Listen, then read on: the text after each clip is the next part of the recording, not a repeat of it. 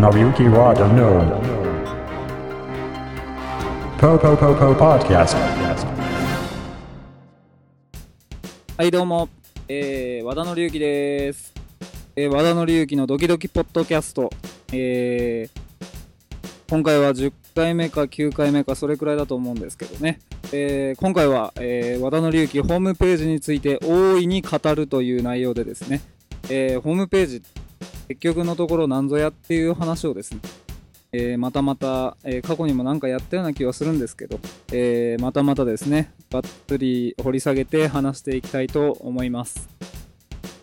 えー皆さんホームページ作ってるでしょうか、え僕は結構ホームページ作ってるんですけどね。ホームページって結局、まあ何、何？って話なんで。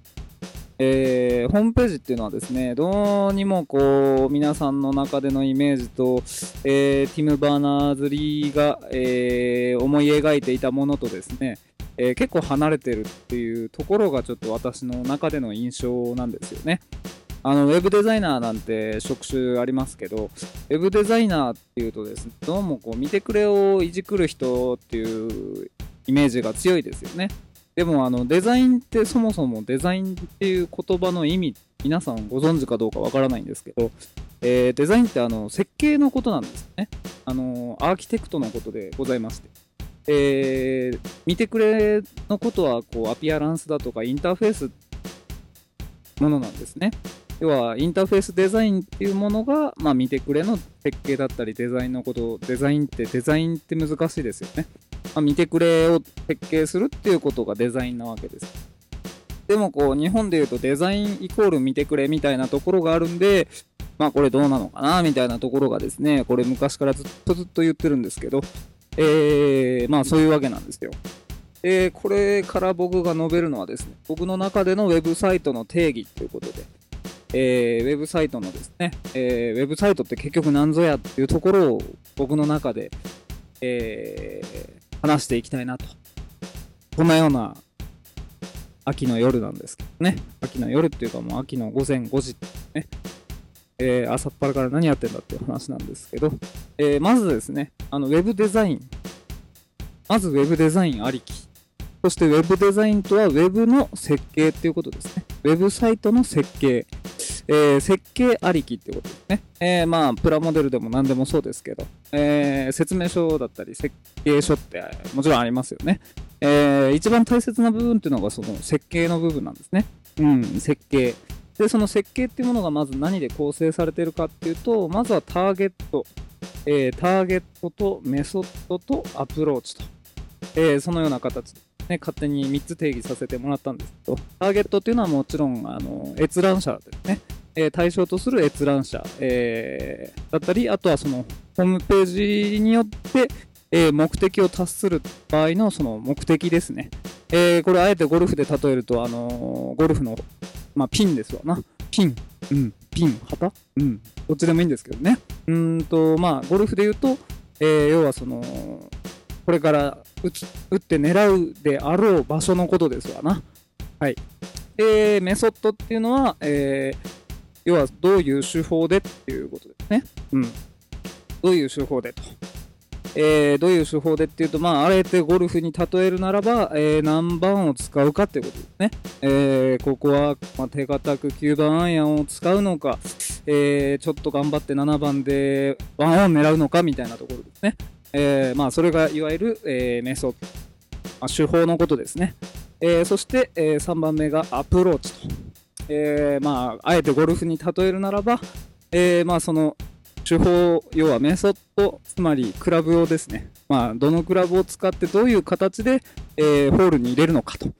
えオンするのかと、インするのかと、えまあ、そういうことですね。えそのような形のまず設計ありき。これ大切なんで、えメモっといてください。えテストに出ると思います。えー次、えーウェブサイトにとって大切なもの、えーインフォメーションですね。えー IT、IT なんて言われてますけど、あれ、 information technology の略ですからね。あの、インターネット、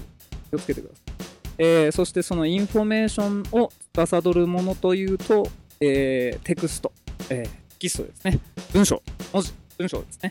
えーであり、えーピクチャー、えー写真だったり画像だったり、えーまあ、ピクチャーですね。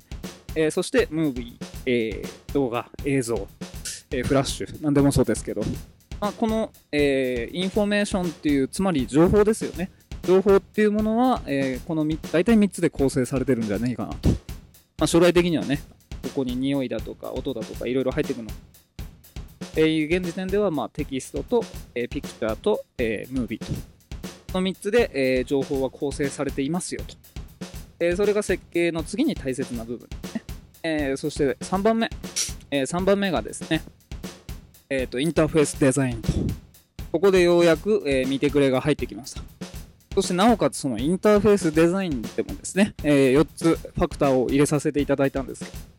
えまずユーザビリティ、アクセシビリティ、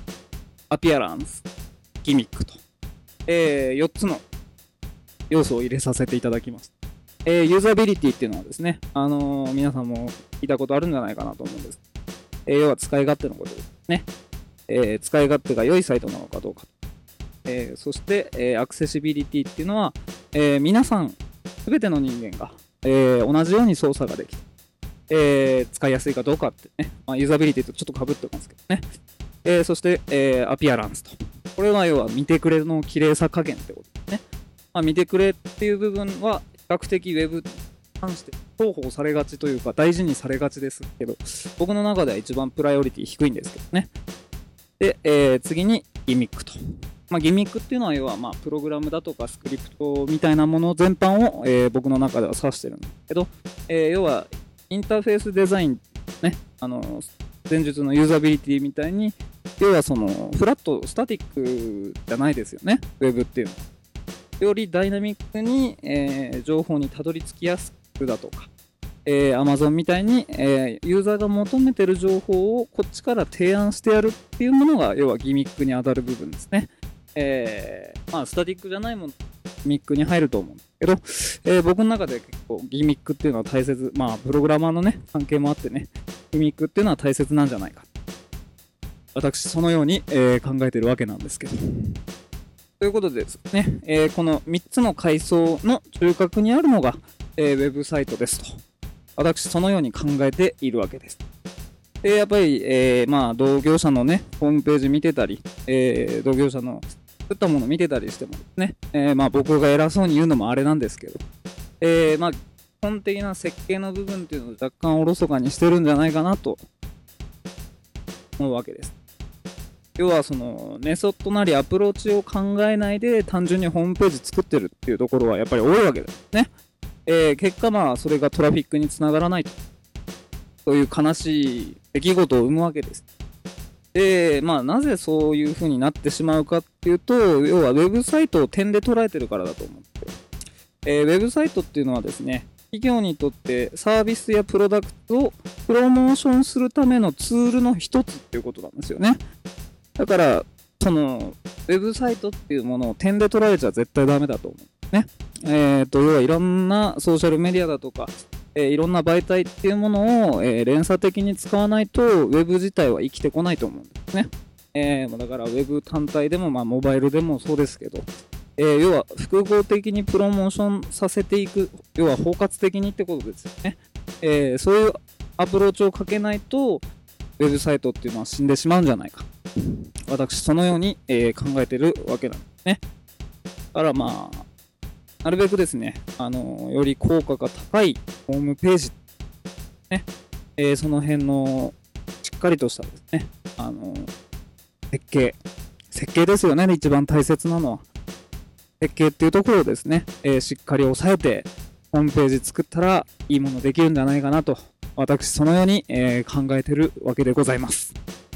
えーホームページについて30歳和田紀之がちょっと熱く語ってみたんですけど、えー無職が何を偉そうにと、えー非難の声もあると思うんですけどね、あのこれを聞いていただいて少しか、えーウェブサイトというか、ウェブデザインについて、えちょっと見方が変わっていただければ、えこれ幸いでございます。